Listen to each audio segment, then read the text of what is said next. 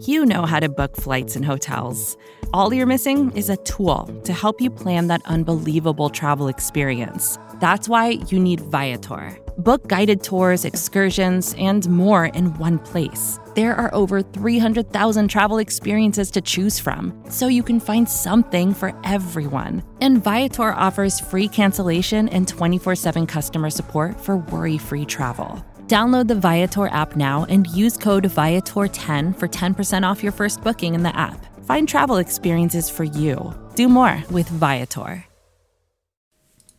Hey guys, this is Chris Perfett here from the Pride of Detroit POD cast. Podcast is going to begin in a second, but I just wanted to take real quick here before we begin to ask for your guys' help. Over the last few months, myself and Jerry Mallory, who's also on the Pride of Detroit staff, and you've heard his voice in the podcast many times before, we've been working on a pilot for a new podcast series. It's a story Jerry's been wanting to tell for a very long time. The name of the podcast is called the 438 Podcast. It's a story about Detroit in the 90s. It's a story about subcultures and pop cultures springing up using hotlines to communicate with each other across long distances. It's about pro wrestling fans and young men who who use these hotlines to communicate, to form bonds with each other and the wild crazy stories they got up to. And it's also a true crime podcast. It's also about a dark predator who used the power of these hotlines to prey on many young boys as well. Jerry and I, we put together a pilot episode. Jerry narrated it. He did a fantastic job on it. We are now one of 10 semifinalists in iHeartMedia and Tongal's next great podcast competition. Uh, we have a chance to, if we win this competition, turn this into a full podcast series, bring you the full story of what was going on in the 438 community in the 90s in Detroit. It's something that is very near and dear to Jerry's heart. He lived this entire story and he wants to tell it. So if you guys could take a minute, there's going to be a couple links in the podcast description. There are links where you can go and download the pilot for the 438 podcast. Take a listen to it, and then there will be an, a link as well for the voting. If you could go and vote on the 438 podcast, we would greatly appreciate it. Voting on that podcast will be open until December 8th, so please make sure to vote before then. It's a chance to really bring a new story of Detroit to light, and uh, I really hope you enjoy that podcast. But for now, thank you very much for this for listening to me ramble here. It's time for Lions football.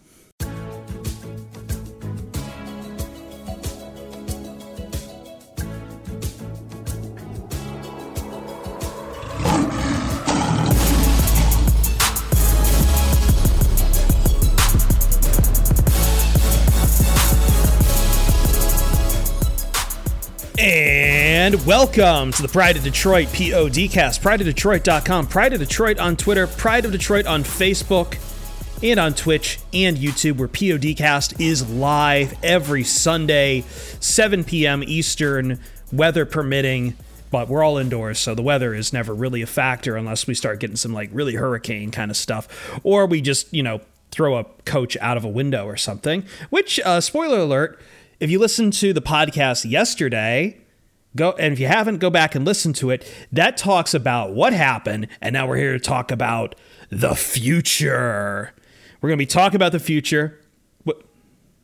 The year 2000. We got to kind of update that. We're in we're in it's like party yeah, I know, I know. Party like it's 1999, Jeremy. That is Jeremy Reisman, the fearless leader at DetroitOnLion. I am Chris Perfett, the adequate host at Chris Perfett, P E R F E T T. Yes, we are looking to the future on this podcast. We are looking to, we're going to give you a list cast, baby. We're going to give you a list cast who we are looking at in the coaching search. That's right. We got Jeremy to talk about coaching search this damn early. He finally broke down I'm I'm looking forward to, to some head coaching the future searches is now. I'm I'm trying to get myself excited. I know a lot of people think I'm a big curmudgeon after the the Sheila Ford Hamp presser, but now uh, that's behind me. I am ready to look at the future. No, not the draft. We're not talking about the draft. No. Baby steps. We need a GM first. Ba- baby, baby, baby steps. We also have a ma- mailbag, but I've completely done him a disservice. Our third man, yes, Ryan Matthews. Back is the mother rock god. At Ryan underscore pod. Ryan, um, welcome, and I feel like I should also say welcome back because if you guys are watching on Twitch, Uh, we have we have a tradition of bringing back pet, of bringing pets onto the stream all the time, and uh, I have nothing else to say. But the goose is loose. Hey, Goose. Yeah, there you go, buddy. yeah, he's here. Uh, his his new favorite words are apple pie. They really get his they really get his ears ears a jumping. You give him Um, apple kinda- pie. Uh, no, no, just just letting him you know know about the words apple pie apparently makes him a happy happy boy. Yeah, it's like- kind of like like hearing Matt Patricia is no longer the head coach of the Detroit Lions makes me a happy happy boy. Yeah, like as J.R.R. Tolkien said that the pleasing that the, that some of the pleasing words in the English language are cellar door. Matt Patricia fired is pleasing to me. Has a ring to it. Very, very. It, it just rolls right off the tongue. It is auditorially pleasing, audibly pleasing. Uh, so as I said, we've got a list cast coming up. So we're going to give you top three head coaching candidates for the Detroit Lions. I don't think we're there yet. I think next time, Jeremy, or maybe during the week, we're going to talk about general manager. That's a little harder to do. And I feel like that's, I mean, that those are cool, but that's also not as sexy. And the NFL is a league where the coach has more press, has more importance than the general manager at the end of the day. Yeah, and uh, I mean, obviously GM has to come first, and and either way, we're gonna have plenty of time to discuss all this, and maybe. Um, maybe during you know the, the upcoming weeks we'll have guests on that, that kind of have a, a general background on some of these guys and, and be able to interview them and get deep down. But for now, you're right. Head coaching is kind of the more sexy pick here. We'll we'll get deep into those GM candidates either next week or during, like you said, during the week. Probably do a list cast of those as well. But um, I think we're all just maybe a little bit excited that the the team is going to be taken in a, a different leadership direction, and so we wanted to jump on the head coaches. Yeah, and uh, real quick, just kind of final thoughts on Patricia kind of being out the door. Um, we've kind of had some time to mull over it and anything. Any closing thoughts? Because I know Jeremy, you kind of felt gloomy about the future, but I, I for me, it's just I, I didn't get to talk much on that one about my opinions. But uh, Brian, Jeremy, if you guys have anything else you want to add before we jump into the list cast. I, I'd say you take the floor here if you if you feel like you, you need to jump in here real quick. I I, I I'm exhausted talking about Patricia. To be honest, I feel like we spent all year just complaining about put, what Patricia was doing on Sunday. So uh, I'm at peace there. I think. Yeah, I think for me it's exhaustion. Um, I mean, not not. I mean, elation through exhaustion. That it's like fine. It's like once again, I already invoked J.R.R. Tolkien, so it is Frodo going, "It's done, it's finished." the gif of that. But at the end of the day, I was I so I was talking about this on the air. Um, I've ne- and we talked, we hit it on in the podcast. I've never seen Ryan that many players savaging a, who some players still in the league with other teams whose coaches probably don't like them doing this, but just absolutely savaging Matt Patricia out the door. You know, A'Shawn Robinson talking about you you were going to end my career. Now look at you, kind of stuff. Darius Slay, even Kenny Golladay favoriting a few posts, um, which like I've never seen anything like that. I've it- heard of dysfunctional. I've heard of dysfunctional locker rooms. I've heard of guys heading for the exits. That's not this. These guys aren't like running for the exits right now. It's just that a lot of them were pushed out of the exits. A lot of them were told, you know, you had a good culture here and I kind of I, I want to do a really nerdy analogy. Like I I took Taekwondo when I was young, and there was this one kid. Like our first, uh, I don't even what you call a Taekwondo master. Our first master, whatever. Kind of a fun guy, you know. It was it was young kids just house horsing around, just having fun. We had one kid there who was a little little slower, but like still you know fun to be around. He would always come upstairs there would be a training mat up against the wall. The first thing he would do is just run full speed into that thing and hit it, just to just to psych himself up. He's like he's so happy to do taekwondo. That guy, uh, that master retired. We got a new one in, and he had a very stern look. And first thing that kid did was run into that mat, and the guy got pissed off. Made the kid like yelled at the kid, dressed him down for about five minutes, and then made him do about 20, 20 uh, uh, push-ups. After about three weeks, I never saw that kid again that's kind of I feel like what we just kind of went through is like we went from a guy who yeah it's he's maybe not the greatest coach in the world but he got guys to play for him to an a-hole I'm sorry and it, it sucks the life out of it sucked the light out, out of us too we were not having fun talking about this team. No one was. So, I mean, I, I get it for the players. I think I'm happiest for the players because it feels like for them, their nightmare at least is a little bit over. For sure. think so. You would think so. It's just the nightmare is not going to go away just because all of a sudden the Lions front office and, or I guess I, I should say the Lions uh, leadership finally woke up and did something about this. Because, like you alluded to, Chris, already, I think the most damning thing is seeing players that are still within that locker room not having Matt Patricia's back, and then even kind of dancing on his grave a little bit. You know, Yeah. from the Yeah. from the from the liked posts that Kenny Golladay had to you know I mentioned this on our podcast yesterday, but the um you know the the non-commitment or the uh Crickets. Crickets.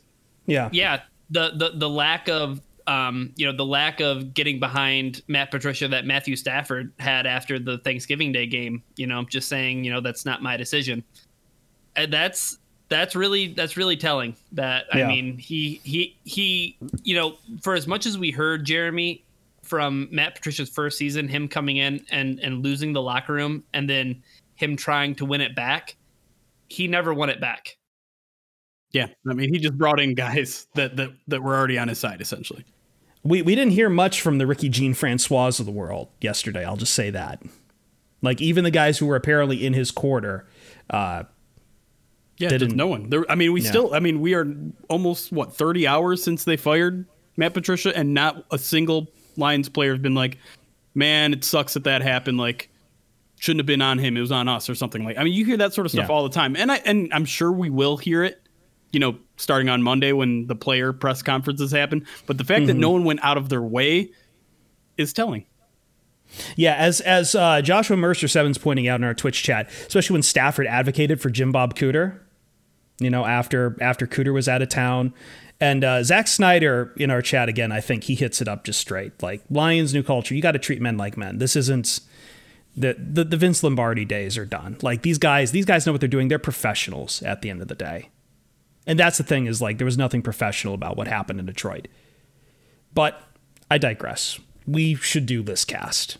Let's yeah, let's not talk about the not so fun anymore. Let's let's get fun. Let's do let's the wild. prospective stuff. Yes, Let's, get nuts. Wildly speculate. This is basically the mock drafts of of head coaches. Let's talk top three coaching candidates for each of us. I'm excited. Bring it, Jeremy? Bring the listcast theme.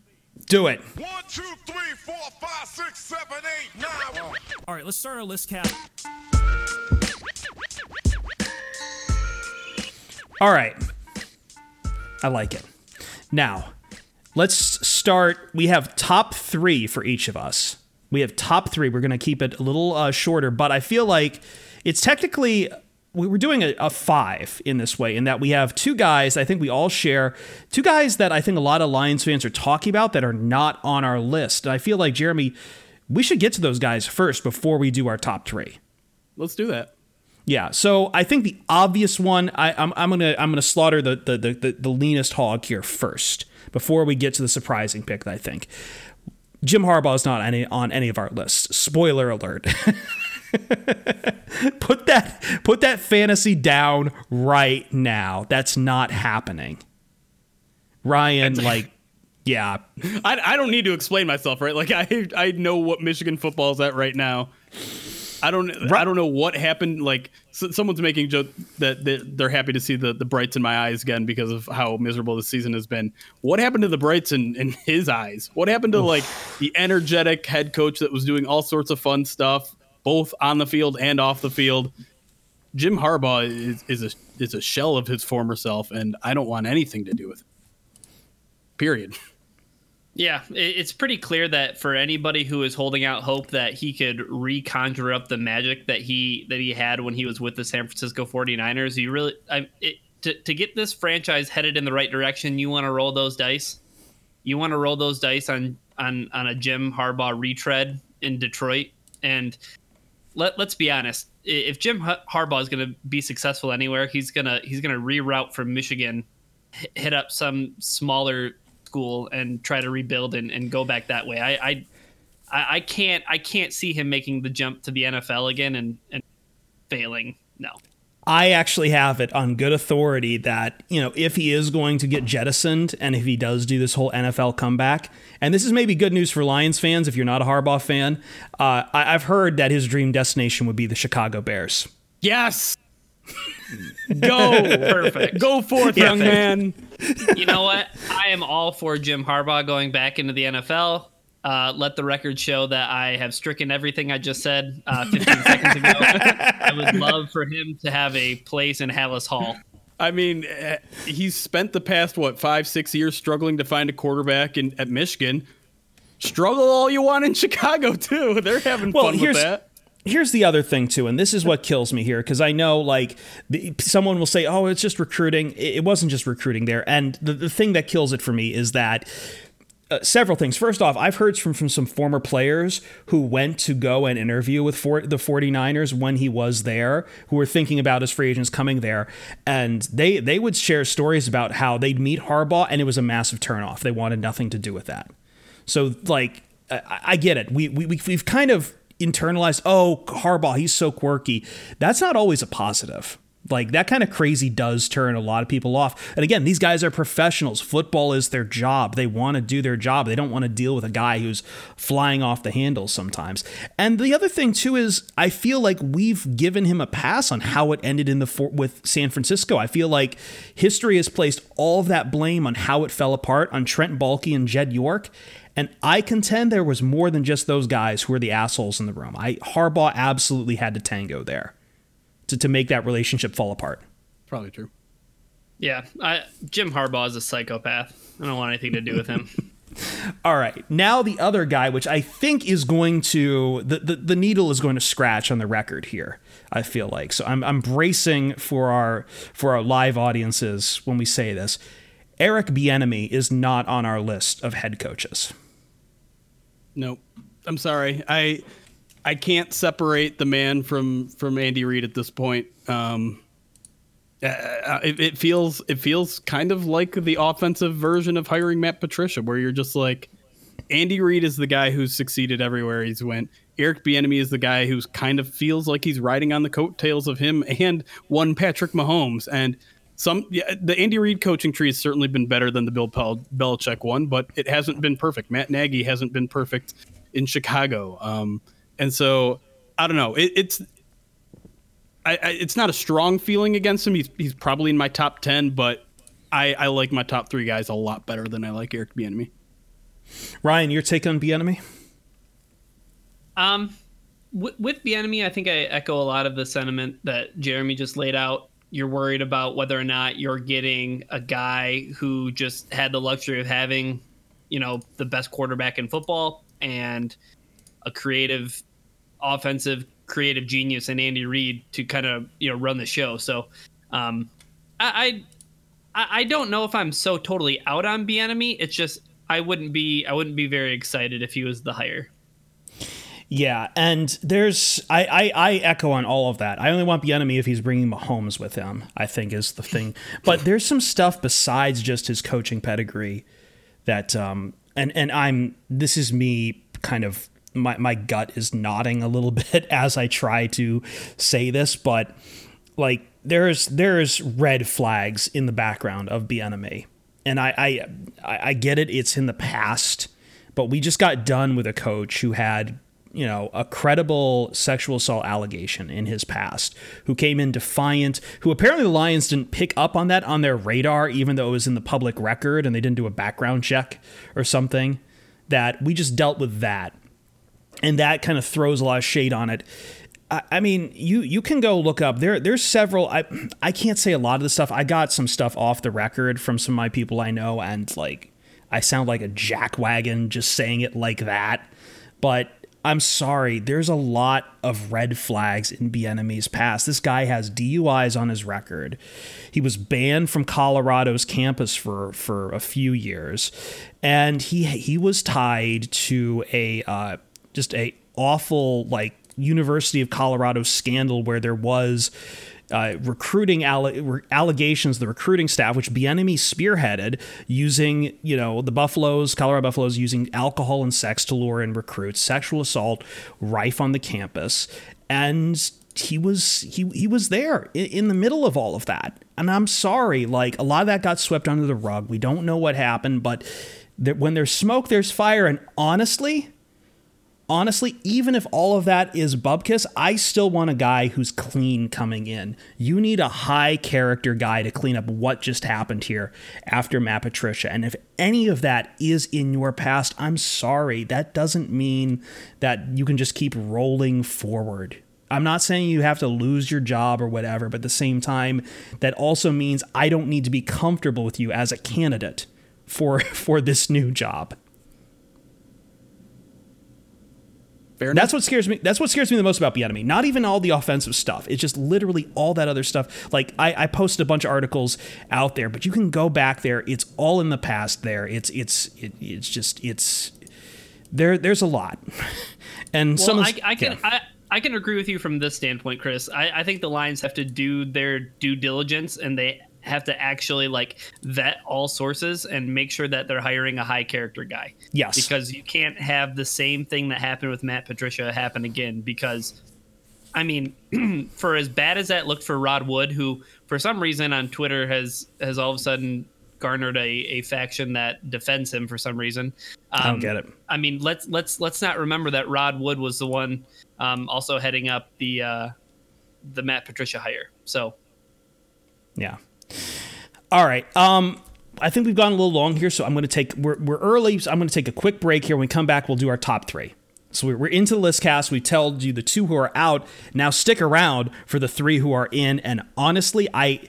It's not going to be the same three. I think all of us we shared our lists to each other. We usually don't do that, but uh, there's a lot of div- diversity here. So there's a lot of guys out there. So I mean, we're not shorting out the uh, anything by taking away Harbaugh or Bieniemy. There's a lot of good guys out there that I can see taking this Lions job. Stick around. We'll be right back on the Pride of Detroit POD cast.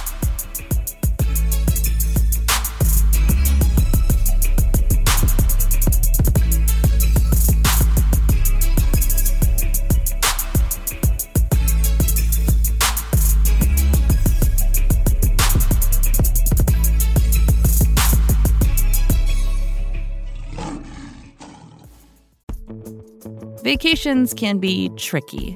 You already know how to book flights and hotels, but now the only thing you're missing is, you know, the actual travel experience. Because is it really a vacation if you're just sitting around like you would at home? You need a tool to get the most out of your time away. That's where Viator steps in. You can book guided tours, activities, excursions, and more in one place to make your trip truly unforgettable. Viator has over 300,000 travel experiences to choose from. Everything from simple tours to extreme adventures and all the niche, interesting stuff in between. So you can plan something that everyone you're traveling with will enjoy. Real traveler reviews give the inside scoop from people who already been on the experiences you're considering, so you can plan with confidence. Free cancellation helps you plan for the unexpected, and 24 7 customer support means you can travel worry free. Download the Viator app now and use code Viator10 for 10% off your first booking in the app. Find travel experiences for you. Do more with Viator. Okay, enough horsing around. Welcome back to the Pride of Detroit POD cast. I, our, our Twitch chat is bringing out the torches because we spent so long there, and uh, I don't even think we spent that long there, but they want to hear the three names. Everyone wants to hear their three names. Everyone's pounding the table going, listcast, listcast, coach, coach, coach. The, the attendance pounding it. Everyone's pounding it. It's like teeth, teeth, teeth, but coach, coach, coach. They want to hear the coaches. So, how do we want to start this? Uh, I do not have mine listed one to three. I have them in specific categories because I don't really want to give these a particular order. But if you guys want to go one to three, by all means, let's start with uh, Ryan. Who is your third slash any other category you want? Okay, my my third my third guy. Uh, unfortunately, he just lost uh, a, a, a semi shootout with uh, with with Patrick Mahomes and the Kansas City Chiefs. Um, but it's the offensive coordinator on the other side of the ball, Byron Leftwich. All right, let me uh, let me sell you on Byron Leftwich. Right, I mean, has cut his teeth in the league. I mean, this isn't his first gig. Um, quarterbacks coach, uh, offensive coordinator with Arizona, and then moved over to Tampa Bay it's not really his fault that Tom Brady has a noodle for an arm at this point in his career, but I think that Tampa Bay does some really interesting things on offense. And what I like about the Leftwich hire is that you get a young coach who is offensive minded. Um, and I don't feel like this is really a knee jerk reaction in the opposite direction of the Matt Patricia hire, but I, I, I just like the idea of a young offensive minded coach who who I mean played in the league, quarterback, has respect of players, and um, yeah, I, I I'm I'm in on Byron Leftwich. I mean that that is a hire, and that, that's where like my list kind of starts. Is that like number three is a guy that if they hired him, like I would be happy and I'd be excited about it. Yeah, I could I could see that. I, I don't think Tampa Bay really moves the needle for me, but I mean that's because it's Tampa Bay. I don't think it's it's like I don't know. I I don't know. Jeremy's shaking I- his head. I can't get behind Byron Leftwich right now. I feel like their offense is coming under a lot of well-deserved criticism right now. They got all these weapons. They got Tom Brady, and I know he doesn't have the strength of his arm, but he still got the brain of Tom Brady, which is pretty darn good. And that offense is just not clicking like it should be. And I don't know. I'm, I'm I maybe he just maybe he's kind of a, a bun in the oven, not quite ready to, to be a head coach yet. But I'm just I, I'm not ready for for him to be a head coach, and I, I don't. I'm with you. I want a young, rising, young, offensive-minded coach, and I'm I'm about to give one, but Leftwich ain't my guy.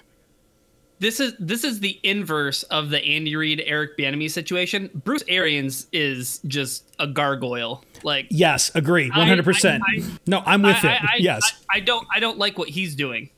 Yeah. So, Okay. but fair enough. Yeah. Fair enough. all right. Uh, Jeremy, who is at number three for you?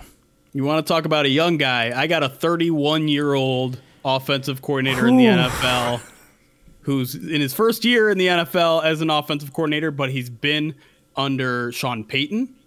He just is responsible for the number one draft pick in this draft. Joe Burrow, give me Panthers offensive coordinator Joe Brady. This is my wild one. This is my like let's roll the dice and hope we got the next Sean McVay type of thing. But cutting your teeth with with Sean Payton is is a pretty good place to start. Going over to LSU and turning Joe Burrow into an absolute star after he was basically an unknown at LSU is is a big kind of notch in his belt. And I think he's done a pretty darn good job over in Carolina. Granted, they have a lot of weapons, but he's had to do most of it without Christian McCaffrey. And and I go back to to a couple weeks ago when or one week ago when the Lions played him, and they had a pretty good game plan for PJ Walker. He made a couple of mistakes in that game, but I thought they looked pretty good. And yes, all of that comes with a huge caveat that they played the Lions defense and basically everyone looked good. But given that you had a short timeline to give PJ Walker a, a pretty different quarterback, uh, I thought they came out with a good game plan. Now, again, I have I kind of have a pros and cons list here. You know, he's only been coaching since 2013 obviously since you're a 31 year old you're not going to have a deep resume um, i think that might limit his ability to round out finding a coaching staff as well um, probably haven't created a bunch of connections. Um, there's also kind of the weird situation where at lsu he accepted a three-year extension and then a week later he bolted to carolina. That kind of stuff is always kind of like don't don't do you know don't don't do th- don't do that. Like I don't know. I, you me- you want a guy that can make a decision and stick with it. Um, and yeah, and and I, it's just kind of always super risky to take a super young guy like that because you never know how they're going to work out with players that are potentially older than him.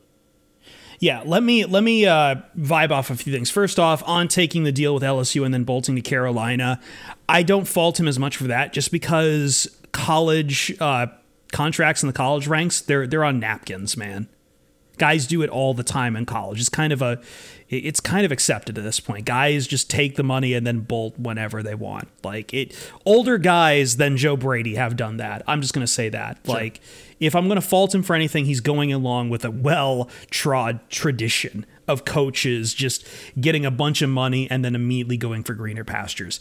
Um I vibe with what you're saying in that he's uh, probably doesn't have a lot of connections to make a coaching staff. He would probably have to lean on a good general manager. And again, I want my coaches to be strong in the NFL. I don't want them leaning on general managers. I think that coaches should be the ones kind of leading the charge in a lot of the ways, especially if you are of an offensive mind, because you're kind of, in my mind, a little more hands on. But again, the big thing for me is that I don't want to be covering a coach who's younger than me. I'm sorry, I'm not ready for that. I'm not ready for that reality, Jeremy. I'm not ready for he, he's he's older than Ryan, but younger than the two of us. Like, But you I know what? Maybe yeah. we get Joe Brady to, to play Fortnite with us on Twitch. Maybe I Play some The Call other thing too is like with Joe I, I, Brady. I think we're jumping the gun a little bit on him because again, as you said, he was Sure, the passing coordinator and a position coach at LSU. He's the offensive coordinator for the Panthers, and Matt Rhule. I think Matt Rhule gets a lot of the credit right now in, in in Carolina. I'm not saying I'm taking too much away from Brady, but Rhule is a fantastic offensive mind. But then before that, he's an offensive assistant for the Saints. He's an off he's a graduate assistant for Penn State, and he's the linebackers coach at William and Mary. He's just I know he's young, but there's not a lot of resume to go off there and say this guy is ready to be an NFL head coach. I think it's a little he he needs a little more time to bake. That's what they said that's about Sean at. McVay. He was thir- He was not even yet 31 when they hired him. Really? Well, I mean, as the head coach? Yeah. Sean Oh, McVay, okay. uh, two weeks, I think, either two weeks before or two weeks after he turned 31 is when Sean McVay got hired. Jeez. Yeah, uh, I don't want to feel we'll- like I'm dying here. We'll we'll get to one of the names on Chris's list. But let's just say that the first time a head coach gets hired and they're pretty young, uh, Well- I feel like that works out a lot less often than it than it hits. Well, uh, you, it's funny you say that because I am going to start here. In, in place of number three, this is the crazy hamburger. Let's get nuts. You want to get nuts? Let's get nuts. Jeremy's already shaking his head, but I am serious about this guy. And like, listen, I he's the lowest on my list. You know what? He is my three right now. He is my way out in left field pick, but I want to stump for him, and that's Lane Kiffin. Lane bleeping Kiffin. I want I I would like to see him as an NFL head coach. And like listen, listen, listen, I know you are holding 10-year history against him. He was so young when he got that Oakland Raiders head coaching job and that was a disservice that Al Davis put upon him to throw him in that bleeping young when he had very little experience up until that point. And yeah, then he goes from there to Tennessee and, you know, stinks up the joint. Then it goes to USC, stinks up the joint. But I'm sorry, you have to fail sometimes to go upwards. And after he went to Alabama, you know, we saw the offensive mind that he could do at Alabama with the talent he got, how he, like, Alabama. Do you not remember before Lane Kiffin, th- those Alabama offenses were just really a slow, rumbling machine with A.J. McCarron at quarterback? And suddenly he put it in there and brought them in, not only into the 21st century, but into the future. And then here's the big thing. Here's the big thing. And I know you guys are le- like, shaking your head about this because it's a small school. But guess what? Matt, this is the Matt Rhule blueprint. This is what Matt Rhule did. And look where he is in the NFL. Lane Kiffin then, after Alabama, went and took the head coaching job at Florida Atlantic. Florida Atlantic has been a nothing burger since Howard Schnellenberger started that. A literal nothing burger. Howard Schnellenberger was actually like awful there too.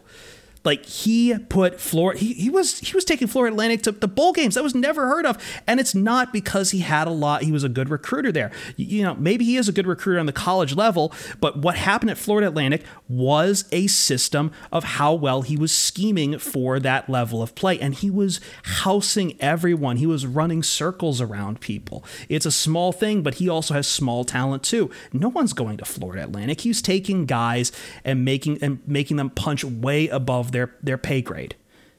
I think at this point, he, he- he's going to come back to the NFL at some point. He is the son of Monty Kiffin, and as we know in the NFL, they love their dynasties. He is going to come back to the NFL at some point. I think he's done enough in my eyes to redeem himself and show that he has the offensive mind that I want. And everything I know about him is also that he he is a guy who he he's he's very personable, but he doesn't rub his players the wrong way. Well, he certainly rubs our Twitch chat the wrong way based on the I know, I, I know, I know. Like again, but that's what I mean. Everyone remembers the the Raiders years. They remember USC. They remember the really awful year at Tennessee. But I'm telling you guys, you have to pay attention to his recent career. He has redeemed himself. He has he's revitalized his career. Please give him a chance there. Go and see what he was doing at Florida Atlantic. It's it's amazing. And again, that's what Matt Rhule did. He Matt Rhule took Temple and made them into something, and then went to a Baylor that was emaciated and put them back on the map before he came back to the NFL. That is the, that's the Matt Rhule playbook, and Matt Rhule, I believe, is also going to be one of the great coaches in the NFL going forward. All right. Okay. You, you've done your your sell job. That's the one you're you're really pounding the table for. No, I have one that I'm really pounding the table for coming up a little bit later, but Okay. like I think I'm going to pound the table on all these guys. Don't worry. So well, anyway, we only have got a limited amount of time. if we we're gonna do, we do. We, we got it. I, I'm sorry. I'm sorry. Let's let's move on. Uh, number two, Ryan. All right, so this is my uh, Matt Rhule, Cliff Kingsbury kind of hire if the Lions want to go to the college coaching ranks. Um, it's not Lane Kiffin. It is Iowa State's Matt Campbell. Now, if you are at all familiar with the MACtion, uh, this is a former MAC Coach of the Year. Toledo Uh, guy.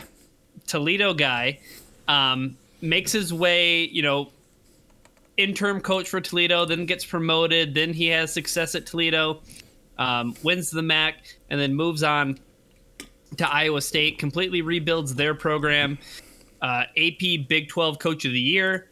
Um, and now he has Iowa State positioned to win their first Big 12 championship since uh, before the Great Depression. So um, here's what I like about Matt Campbell. Um, young guy, seems very, very personable. I mean, after the game against Texas this week, they, they were interviewing him and he got pretty emotional and kind of like broke down. And, you know, he was just so proud of all the hard work that all of his players had been putting in and just seems like a very down to earth guy. Um, and I think that that's what the Lions need. Um, also, you know, background as an offensive line coach in other places that he was at, you know, Bowling Green before he made his way to Toledo. So, offensive minded guy, young, college ranks. Uh, actually, the the Jets wanted to interview him last season, and he declined the interview. So it seems like he's a pretty smart guy too. So, I, well, why would he uh, take the Lions job then? hey, oh. hopefully hopefully he says i want to coach frank ragnow hopefully that's the selling point is that i mean let's think about this i mean realistically one of the one of the building blocks that you would count as being an essential piece to the lions moving forward is their offensive front and i mean what better to get a guy in in here who has guys like tj hockenson and you know frank ragnow and jonah jackson and taylor decker like i mean that has to be appetizing Yeah, I mean he's he's from Toledo, so I like it automatically. Um, okay Yeah. He's a guy I need to do a deeper dive on, but I do, you know, all the things I hear about him, like great personality fit. That that to me is one of the the the biggest things that have come through from what I've heard about on him. Yeah. Mm-hmm. All right, Jeremy, who's your number two? My number two just hung 45 points on the Indianapolis Colts defense. Give me Arthur Smith, the Titans offensive coordinator.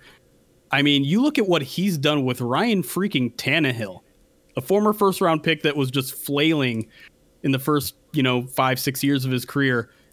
He's been one of the best quarterbacks in the NFL in the past two seasons. And you think of the Titans offense and you're like, eh, it's just Derrick Henry. No, it's not. If you're looking at DVOA, this team has actually been better passing the ball than they've been running the ball. And yes, Derrick Henry helps both of those things. But to me, he's turned that Titans offense into one of the better ones, one of the most overlooked, I think, offenses in the NFL because we just kind of hyper focus on Derrick Henry. 402 points for the Titans last year, second most in franchise history. Uh, and I mean, he's one really interesting thing about him is that he's served in Tennessee for the past six or seven years under four different head coaches. Every single one was like, you know what? You're worth keeping around. You know what? You're worth keeping around. You know what? You're worth keeping around. And now it's all seeming to click in Tennessee, and he has a big part in that. Now, again, I got some cons that I want to talk about. The fact that he's been in Tennessee basically his entire career, that could be viewed as a downgrade. Like we we just hired a guy who spent one whole his entire career in one place, and it tends to get you a little narrowly focused. Now, the fact that he's been with four head coaches, maybe that means he's been a little more diversified in what he's seen in the NFL. Um, and other than that, he just doesn't have a ton of experience. He's 38, so he's also pretty young. Um, only been coaching for you know, not not nearly as long as as the the next guy I want to talk about, but overall, I'm I'm really impressed with what they're doing in Tennessee. He's been able to really, I mean. If you want the the run game to finally be here in Detroit, and I don't want that to necessarily be a focus because, like I said, I think Arthur Smith has done a great job with balance. Um, but w- I've talked before about how I want an offensive minded coach. He seems to be one of the smart young guys in the NFL who's able to do it in different ways. And so Arthur Smith is number two on my list. No, I like it. And my number two, or should I say, this is kind of the. Uh, I, I feel like this is a steady choice, and for a lot of the same reasons that Jeremy is going with, it kind of uh, informs my choice here for my number two slash uh, can write the ship and kind of be steady and and probably reliable, and that is another offensive coordinator who also had a win today, and we're going to go up to New York State. Brian uh, Brian Daboll. I think I'm saying that name right. Excuse me. Brian Daboll, the offensive coordinator for the Buffalo Bills. Now, Brian Daboll is I he was I just kind of like was you know did a lot of research last week or so into him, and like look, he's got a pretty long he's got a pretty long uh, track record as far as where he's been, but he's still young. He's 45. You know, not as young as Joe Brady, but you know, still respectable age there. Um, he has some New England backgrounds, if you want to hold that against him, but he was doing positional coach stuff there. Uh, you know, he's he took some time. He was with the Browns. He was with the Dolphins. He was with the Chiefs.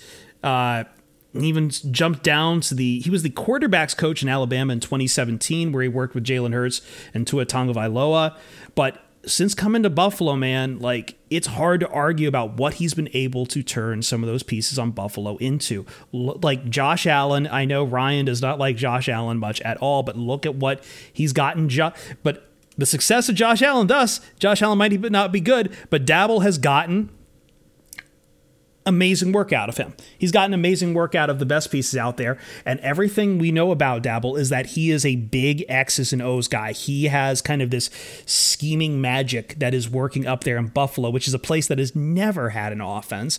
And the Bills are just housing people right now. They're they're 8 and 3. They're going to be going to the playoffs. He's had several teams looking at him for head coaching jobs. I think the Browns wanted uh, interviewed him uh, lat this year. So he's going to get a head coaching job soon. Other teams see the possibility in him as a head coaching candidate. So I like Brian Daboll as kind of your offensive coordinator, sexy pick to go to the Detroit Lions I like that. That's that's that's a guy not a lot of people are talking about, and so because it's the Buffalo Bills. Yeah. probably probably. Number one. Yeah. Let's talk about our number ones. Well, So don't I- we all I- have the same number yeah, one? spoiler alert, we all have the same number one. I think it's the one that has made uh, Twitch chat going insane here, uh, waiting for us to say it. It is we, we it's it's the guy from Dearborn. He's the hometown kid and everything. It's it's Robert Saleh. Like we all have him on our list at our number one. Yeah. There's no there- there's really not much to say. I think I, I wrote it down now as my number one, but like if he wants this job, you give him the job. Pick. Yeah, and I mean, you've heard how much I've been pounding the table for an offensive guy. So for me to put Robert Saleh, a, a- a defensive guy at number one, really sh- goes to show you how much I respect the man and and would get excited as a as a head coaching candidate. And I'm not usually one to get all that excited about this sort of thing because I I realize like you were saying it off air. Like sometimes there's this group think, sometimes we all get excited about the same guy, and then we're all wrong. Like I don't know, I can't think of any recent examples in Detroit. There's probably not any. None Um, whatsoever. none whatsoever. Uh, but I mean, he's he's had the longest coaching career of all my candidates. He's a former linebackers coach. Guess what needs a lot of help on the lines right now? Linebackers. Um, I know Matt Patricia was on the linebackers too, so let's let's ignore that. Uh, yeah, and, and like, you don't, and, and I think I think our focus on offensive guys has been warranted. We kind of do this thing right. I think we talked about this before. Uh, more towards like person personality too. Like we seem to. NFL in general, we flip flop. Hey, did the defensive guy not work out? Let's Right. go get an offensive mind. Right. Did the did the jerk did the hard nose jerk, you know, yelling yelling at people guy not work out? Well, let's go get a players coach. That that guy was too soft. Let's go get a firm leader of men. We go back and forth constantly in the NFL, but I think there is like Saleh can go and hire one of these Brian Dabolls or Joe Brady's or or any of these guys of the world and make them their coordinator. He just needs to be a leader of men. And everything I've heard about Saleh in 40 in, you know, in San Francisco is that Kyle Shanahan's kind of the guy who's in the back scheming up stuff, kind of doing his wizardry, really into, you know, really into the schemes and everything. And Saleh is the e- executor of that will.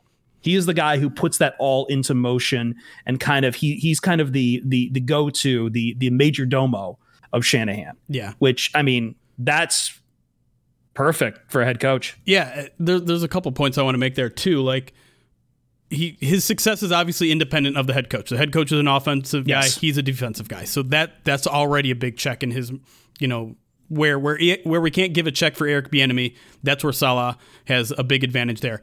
I want to read this paragraph from Niners Nation, um, who wrote an article I think today called Saleh is the early favorite to become the Lions' next head coach. Niners Nation, um, the SB Nation blog for the Niners.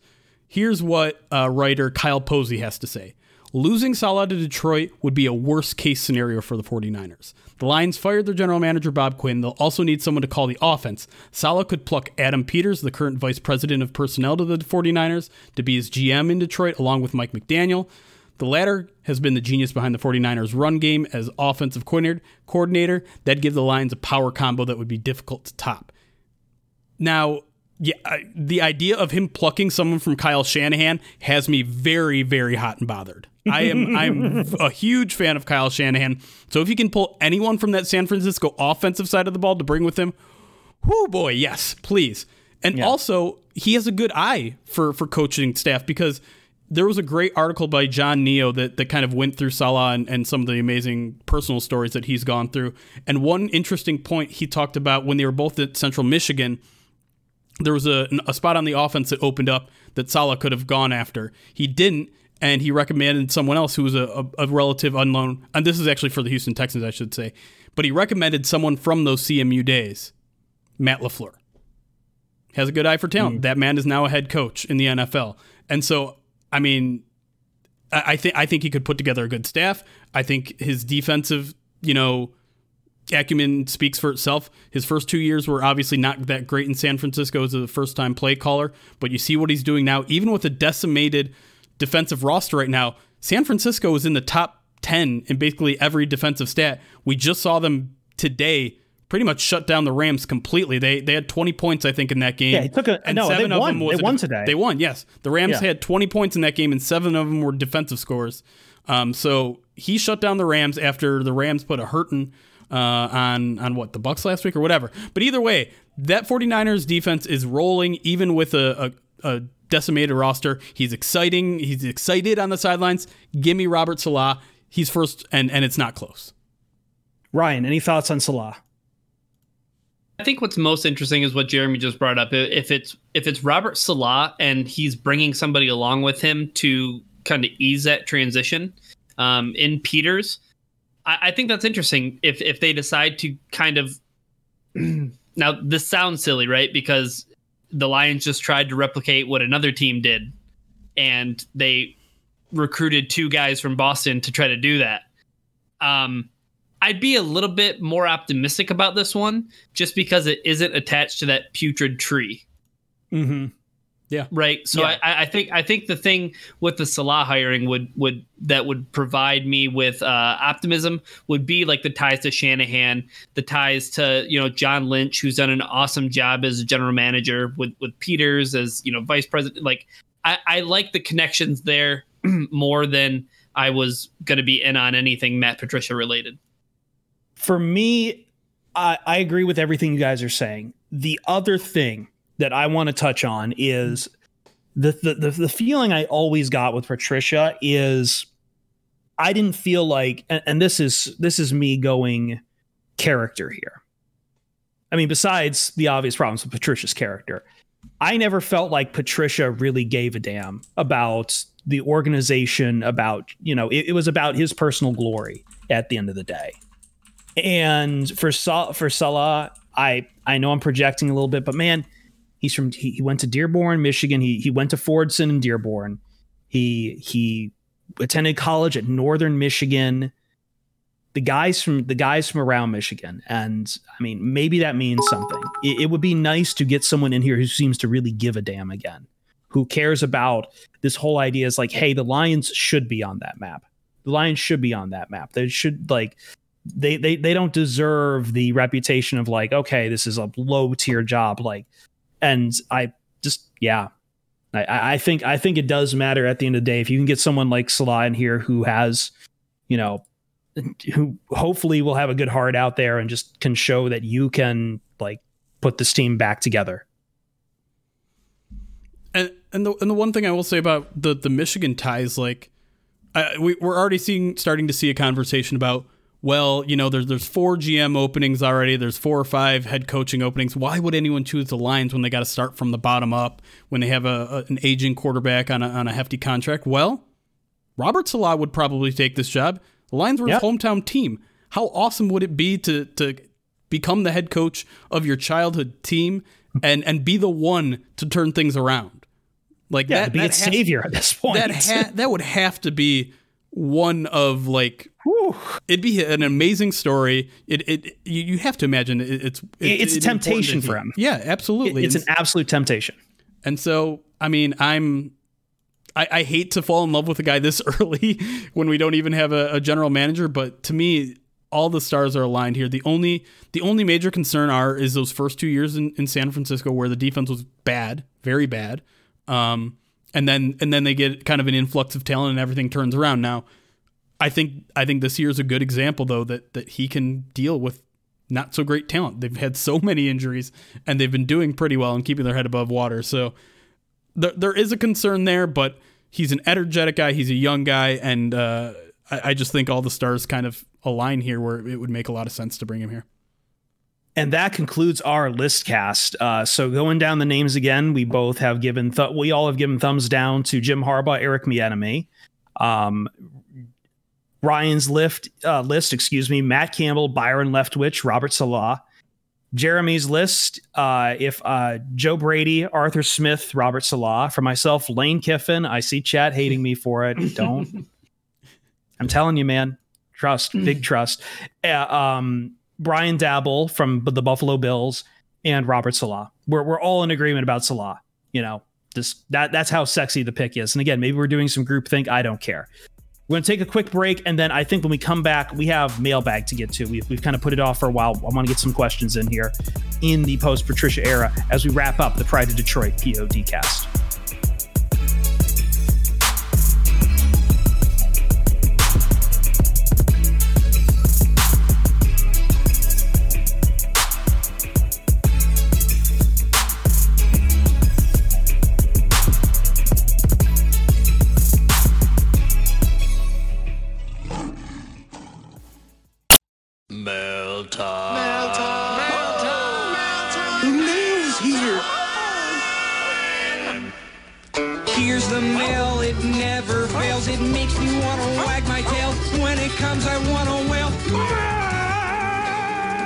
Wrapping up the Pride of Detroit POD cast, classic style. We haven't done a mailbag in a main podcast in a while. It's always kind of been its own thing lately. Um, we have a few questions we're going to get to. I know we're going long here, but we're going to get some questions. And thank you if you're listening to the whole thing on uh, downloaded on on iTunes, Apple Podcasts, Google Podcasts, Spotify, wherever.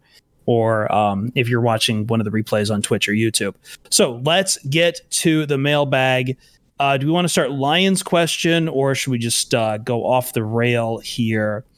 Um, actually, no, I'm going to start with the Lions question since we were just talking about coaching candidates from Al Bashara, who is asking us assuming we get a solid general manager and coach replacement this offseason, and based on the current roster, how many seasons away from, quote, meaningful games in December, unquote, are we? It's a good question. And I think we've all been a bit pessimistic in the past few weeks about where this roster is and saying, you know, this is kind of a a long-term reclamation project. You know, we've already seen Dan Orlovsky, and I'm only saying his name to get a reaction out of Ryan. Um, we we've seen him kind of make it crack a joke at Matt Patricia's expense, saying like the next head coach actually has a lot of work to do when they take over, and it's true. But I think if if the the bar, you know, which if if you're setting the bar at meaningful games at December, which is fairly low, and it's something that we should have at least gotten to this year and we didn't, I I I could say I could see it happening in year two. I think I think there are enough offensive pieces with Stafford, or if you decide to go quarterback, quarterback um, in the draft. Uh, I, you got a good running back, you got a good tight end, you got three, at least three, maybe even four good pieces on the offensive line. That's at least enough of a building block. And then you get a de- if you get a defensive minded coach like Robert Saleh, then then maybe the defense turns around a little bit quicker than than you'd think. And you know, two you can make a lot of a lot of you know roster changes in two years. So I'd say year two you could get meaningful games. The the tough thing is, Jeremy, is that you almost have to have meaningful games happening in December by year two. Otherwise, you're on the hot seat, just like Matt Patricia was. Sure. Yeah. So that's that's the tough thing about the NFL. Like you you like it's a results oriented league, and you have to have those those results. And if if that doesn't happen, then then you're out the door. So I would hope it's by year two. I don't have a really an answer here. I was just I'm dealing with some technical difficulties on my end. I found one of our recorders crashed, so um, have to put together some of this. Uh, if you're listening on the podcast and there's suddenly some bit noises because we once again have to pull from Twitch, I apologize um, in the middle of this podcast. But I mean we're rolling recorders now, so it's fine. But maybe during the the uh, the, the listcast crap. Anyway, sorry, adequate. Just put the thing out there. Anyway, um, yeah, I think we're at least probably three years. I think whatever success is going to come with the Lions is, unfortunately, at this point, going to come after Stafford, unless he has a really good back end to his career. I think it's going to take some time to rebuild at this point. Um, I think we talked about this uh, yesterday, Jeremy. Like the main parts you can build around right now are like half the offensive line and D'Andre Swift for the long term.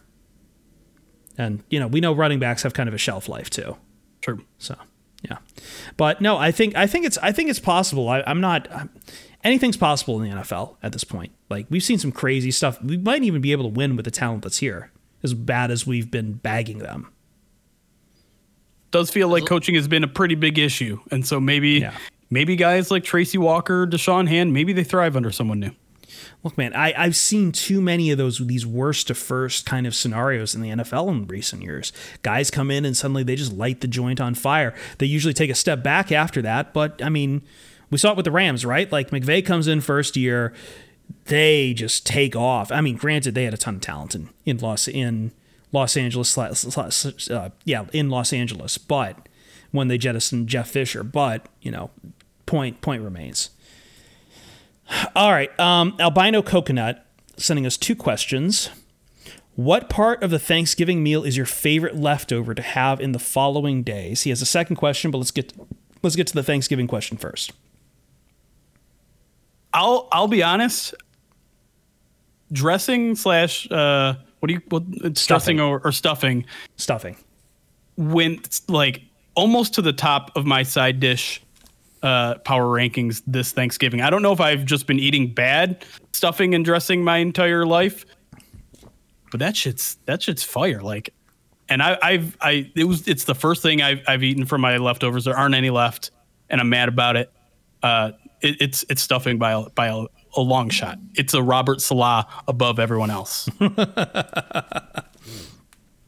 So I usually go pumpkin pie, but this year is the first year I made my own cranberry sauce. And I have a jar of it. I have a mason jar full of it in the fridge right now. I've been kind of going in and taking spoonfuls and like putting it on some toast or something, or just serving it with some other meat. And um, yeah, I mean, hey, the usual one is probably like the turkey sandwich, right? Just taking that turkey and just making a, yeah, loading it up with some veggies and cheese, and that's always good too. Ryan, do you have an answer on this? Yeah, I, I like the. m- My favorite thing about Thanksgiving is the leftover open face sandwich I make with you know all the fixings on top of it. But 100% the best side dish is green bean casserole. Here it comes again. But Yeah, at least we got Jeremy, through this year I, mean, I totally, I, I, Worse I than Jer- Lane Kiffin. Oh, get the hell out of here! Here's, here's what Listen, I have at to say least, at least, at least, there's no Kyle here to talk about fruit salad. You know, Yeah, just at, at least least count have your that. blessing. Jeremy, I totally agree with you though. Like if, if you're just having the stuffing revelation now, you were having some really bad stuffing, but it's totally it's totally within the realm of possibility that people make bad stuffing because that happens all the time. You see the atrocities every year on social media. So uh, Yeah. green bean casserole though for the win. A lot of people also this year trying to cancel turkey for whatever reason, saying turkey's a bad meat. Can I just tell you, people out there, brine your damn bird. Yeah. First thing right there, brine your damn bird, and then use some seasonings besides salt and pepper. Yeah, and also what you just mentioned too, Chris. Like, I think a huge cheat code to eating turkey is taking a bite of cranberry sauce with it. Like, it's just Yeah, it's- perfect.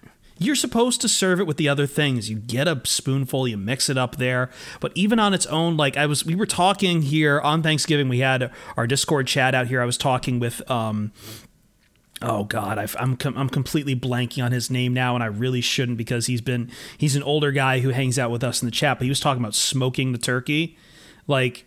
You don't need to bake it in the oven. If you do, you absolutely have to brine the bird. But there's so many ways you can prep your bird on Thanksgiving. I don't get this hate against turkey. Turkey is a great meat lunch meat. It's a great meat. And like if you're really not feeling the flavor on it, second cheat code, go for the dark meat. Go for the dark meat and don't look back, man. I know everyone wants turkey breast, they want the white meat, it's healthy, whatever. Get yourself a drumstick, get yourself a thigh. Treat yourself. All right. Um, his second question if we're pulling a coach or GM, would it be better to grab a hot name or someone from a traditionally solid and stable franchise? He's thinking Pittsburgh or Pittsburgh or Baltimore that has success every single year. Well, I think the problem there is a lot of those guys just aren't aren't available. Yeah, well, I, I think I think his answer to it, so it's it's either get the hot name or you go for a traditional franchise that, that develops a bunch of things. And I think the answer is different for coach and GM. For coach, I'm all for grabbing the hot name because Yeah. if you're grabbing a, a coach from a traditionally good franchise, you're running the risk of the franchise. You know, whoever's running the franchise really the one that that's producing all the talent, whether it's you know constantly drafting well or you know the head coach at, at the top of it. You know, Tomlin's obviously doing a good job over in in, in Pittsburgh, and and Harbaugh is doing a good job over there in, in Baltimore.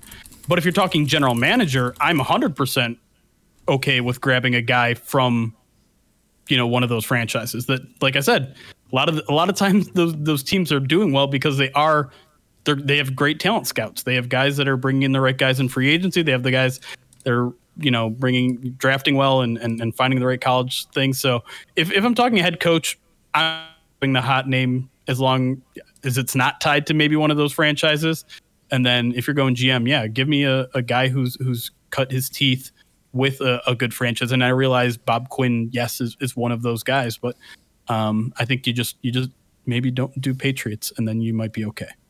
Yeah. Um, by the way, sh- it, it was Big Al. Uh, I'm sorry, I've completely missed your name. Big Al, who was smoking the turkey. Um, no, I agree with everything you were saying there. Who you were saying there, Jeremy? Like, uh, it, it's just hard with these big, older franchise. Some of those franchises that just like, I mean, how much? I, I don't know how to really rule out of you know who I'm taking out of Baltimore.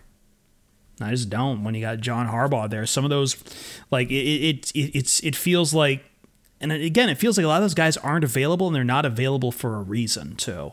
Like they're just they're just beholden to that franchise. I think what makes them good is that their coaching staffs aren't constantly looking for for new jobs all the time.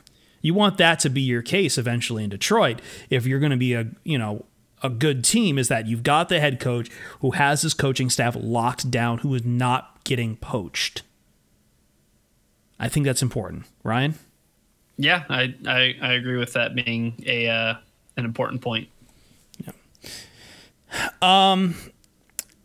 Loaded Aries sends us this question. On a percentage basis, how certain did you guys think the Boston boys were going to get let go after Thursday's game? And what does this say about Sheila so far? So, if you listen to the podcast we recorded on Saturday, I think we were very hard on Sheila Ford Hamp, considering some of the things that she said, including that she still thought the Lions were in the playoff hunt. and kind of seemed like she was just. Yeah. I mean, yeah, and like you know, probably looking at the record, but I, I don't know. Maybe she's just an optimistic fan at the end of the day, Jeremy. Maybe she's drunk the Kool Aid. Maybe she's not. Maybe she's not an SOL or whatever. I don't know. Um, I would say percentage.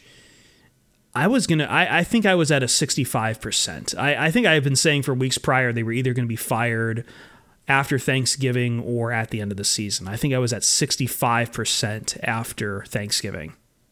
I, I think we said it on this podcast that we expected if there was going to be a firing that it was going to happen after Thanksgiving, a nationally televised game to a rather listless Texans team. Um, if if that happened, um, obviously some other dominoes had to fall, but the Carolina loss really paved the way.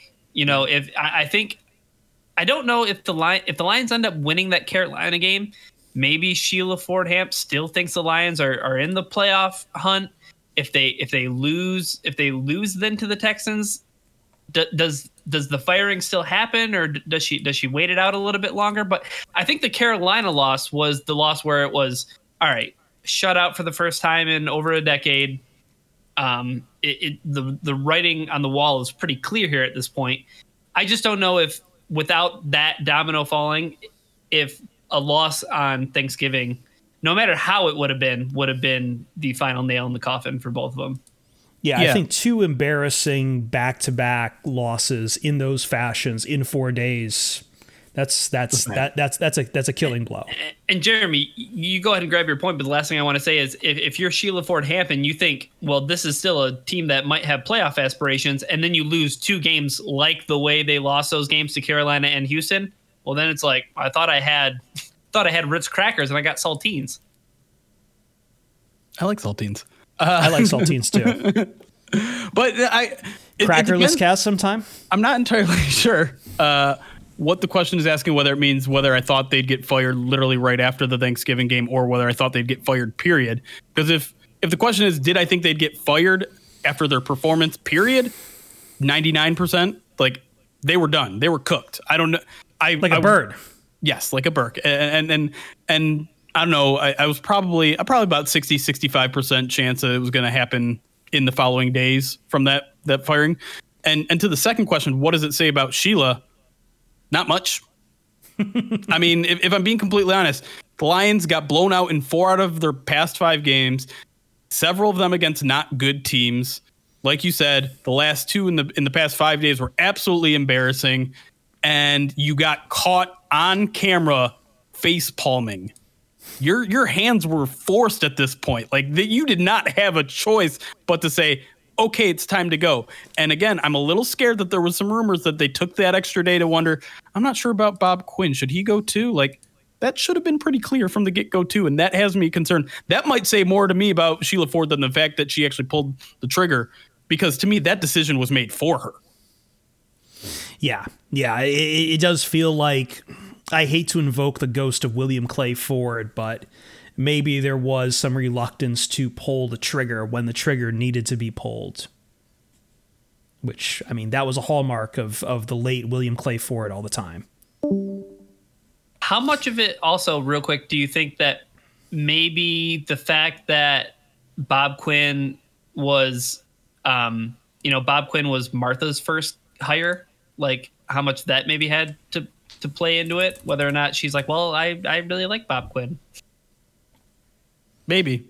I don't know. I, I I do know at at some point in you know in the past two years or so, the Lions kind of made it clear to to some people that those two weren't as tied together as maybe some people thought they were.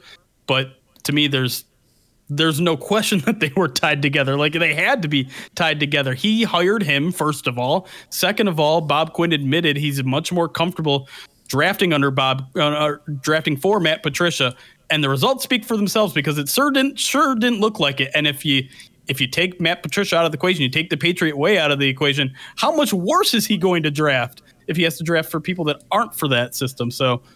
I mean, it was it was a no brainer for me, which is why again I'm I'm not here patting Sheila Ford Hamp on the back for making a decision that was basically made for her. Yeah, Yeah, it's it's the jury's still out for me on a lot of that. Um, Kyle at your uncle Kyle sends us this question: Aside from losses, uh, parenthetical draft positioning, what should we want to see from the Lions for the rest of the season? Um, for me, it's just young guys, right? Like this is your opportunity to see what you have for the future. So I'd love to see Jahlani Tavai take a couple steps. I don't think I'm going to. I'd love to see D'Andre Swift be able to play and, and stick through it healthily. I think there might be some people that are like, no, you put D'Andre Swift on the sideline. You don't want him to get hurt. I'm not one of those people. I want to see him showcase his talents, see what he can do. He's still kind of, I mean, he hasn't played a lot of games in the NFL, so I want to see him develop. Um, who else? I mean, Jeff Okudah, I want to see out there. I want to see him get better.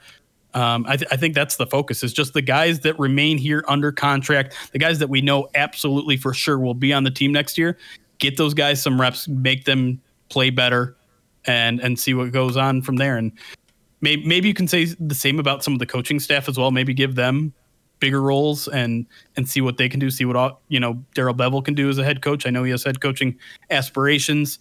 Um, see see i mean maybe you can somehow everyone everyone seems to love uh special teams coordinator Brayden Coombs. Um maybe slide him some extra things maybe make him like a defensive um assistant or something. Just i don't know just the pieces that are that we know are going to be around next year. Let's see how they do down the stretch. Ryan, your thoughts on the question? Three word answer. Healthy Matthew Stafford. That would be good. Yeah. If if anything happens to Matthew Stafford that hurts his trade value, that's going to be a huge problem because then the Lions are stuck with him. Yeah, and the way he's been getting sacked recently, it does kind of. I, I'm with you on the trade value because I don't think Stafford is a long term future or even a, me, a medium term future in Detroit at this point. Yeah, and just, and, just and, logically. and don't get me wrong. There, there, there are worse positions to be in than being stuck with Matthew Stafford. But Yeah. what I'm saying is, if Stafford gets hurt, then that completely evaporates any chance you have of doing anything with him if you want to. Yeah, absolutely.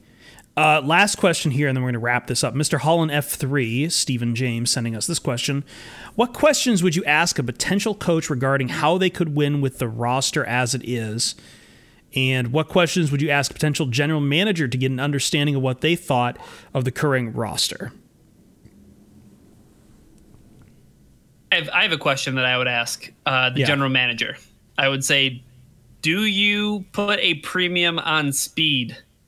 because that is what this Lions defense needs. Like they just need to be faster. They they need to literally cut the weight and they need to go to uh, a system and this is why I'm a big Saleh guy is the the the 49ers have Fred Warner and he might be the best linebacker in football because there are so few linebackers today that fit run fits and also can cover people. Fred Warner is a cheat code in the NFL today. I, if I have a general manager coming in, I want a general manager who recognizes how important it is to have speed along that middle part of your defense because we've all seen first we've all been firsthand witnesses to how bad this defense has been and each year it's been the same thing it's been a lack of a pass rush but i mean it- it's been some pretty bad linebacker play so if i if i could ask a general manager i would ask them how much they prioritize speed being a, a thing for their defense I agree with all that. Yeah. Yeah, I'll, I'll throw in for Um, the head coach as well. Then, um, I, I'd simply ask him: Listen, your your secondary isn't holding up. Are you willing to be a little risky and send some two, three, four man blitzes to help compensate, to help give them a spark, to help potentially make a quarterback make a mistake? Because this coaching staff was 100% unwilling to do something like that, and and I think that's that's how you win when you're shorthanded in talent. When you don't have guys that can cover very well, when you don't have necessarily a front four that can win one on ones, you have you have to send some sort of risk and not just kind of bang your head against the wall and say, well, eventually it's going to work. You got to change things up, and so blitzing. I know it sounds overly simplistic, and maybe it is, um, but I just I want a head coach that that's willing to maybe ramp things up in in one area to help compensate for for a bad spot on their team. I would have one question. Um, looking at the general manager, or if the head coach wants in on this, maybe I'm going to bring both in. I'll sit them up here, and I'm going to give them a list of all the recruits in college due to come out in 2021, 2022, maybe 2023. I'm going to tell them pick on their one to two edge rushers you think are going to be here in, in the NFL. And go fucking draft them already. Jesus Christ, I'm tired of not having a pass rush.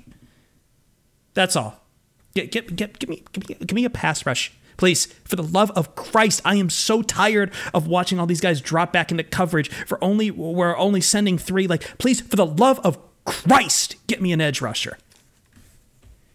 Totally fair and warranted. The the one thing that you would obviously think would be the first question you would ask any head coach or GM, it would be, so what do you want to do with Matthew Stafford? Yes, that's the other big point too. True. Like, but what uh, what's the answer you want to hear though?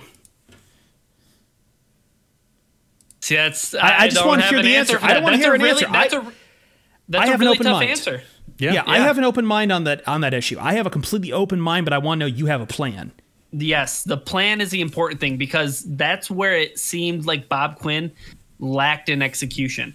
Like, if his plan was the Patriot way, and, and this is something that Zack Snyder said that I thought was really smart on Twitter.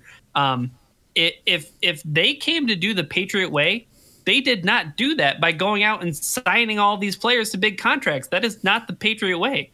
The Patriot way is drafting and finding undrafted free agents and then all of a sudden getting high level play out of them and then moving on from them when they, you know, out, you know, outplay their market value.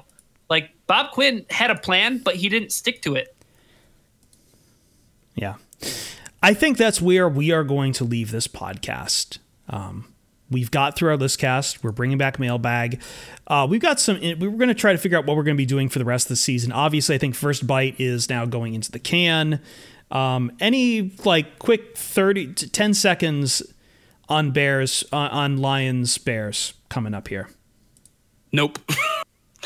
right now they're lo- they're about to yep, they they're just now losing, which no one cares about listening to the podcast cuz the game's already over. It's not live. Um, Mitchell Trubisky's probably going to play, so that's going to be sad for everybody involved. My, my preview on it is bleep you, Robert Zeglinski. To be also to be to be clear, we're working on a mid-season replacement, midweek replacement for. First Yeah, no, no, no. That's not gone. We're going to be doing some other stuff. We're just, Yeah, we just not previewing I, I don't. I don't no think cares anyone about. cares about where these games are going. No. Like, it's just sadness. Yeah. Uh, Ryan, any thoughts on Bears Lions? We own the Bears. Make the pain stop. Hashtag Make the Pain Stop 2020. With that, we say farewell to you on the Pride of Detroit POD cast. For myself, for Jeremy, for Ryan Matthews, we will see you Starside.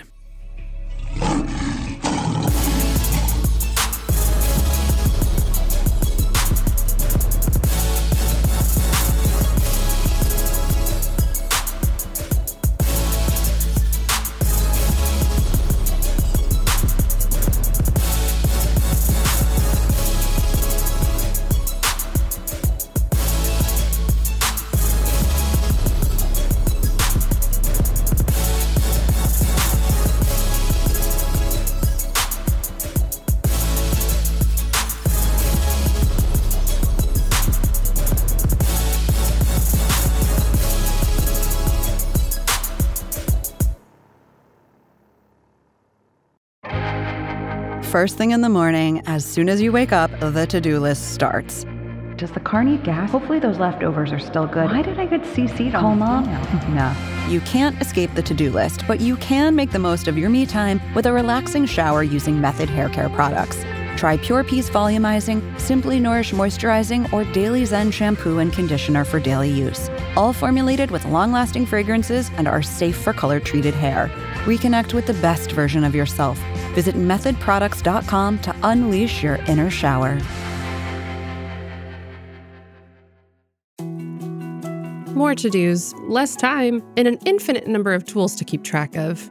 Sometimes doing business has never felt harder, but you don't need a miracle to hit your goals. You can just use HubSpot. because their all in one customer platform can make growing your business infinitely easier.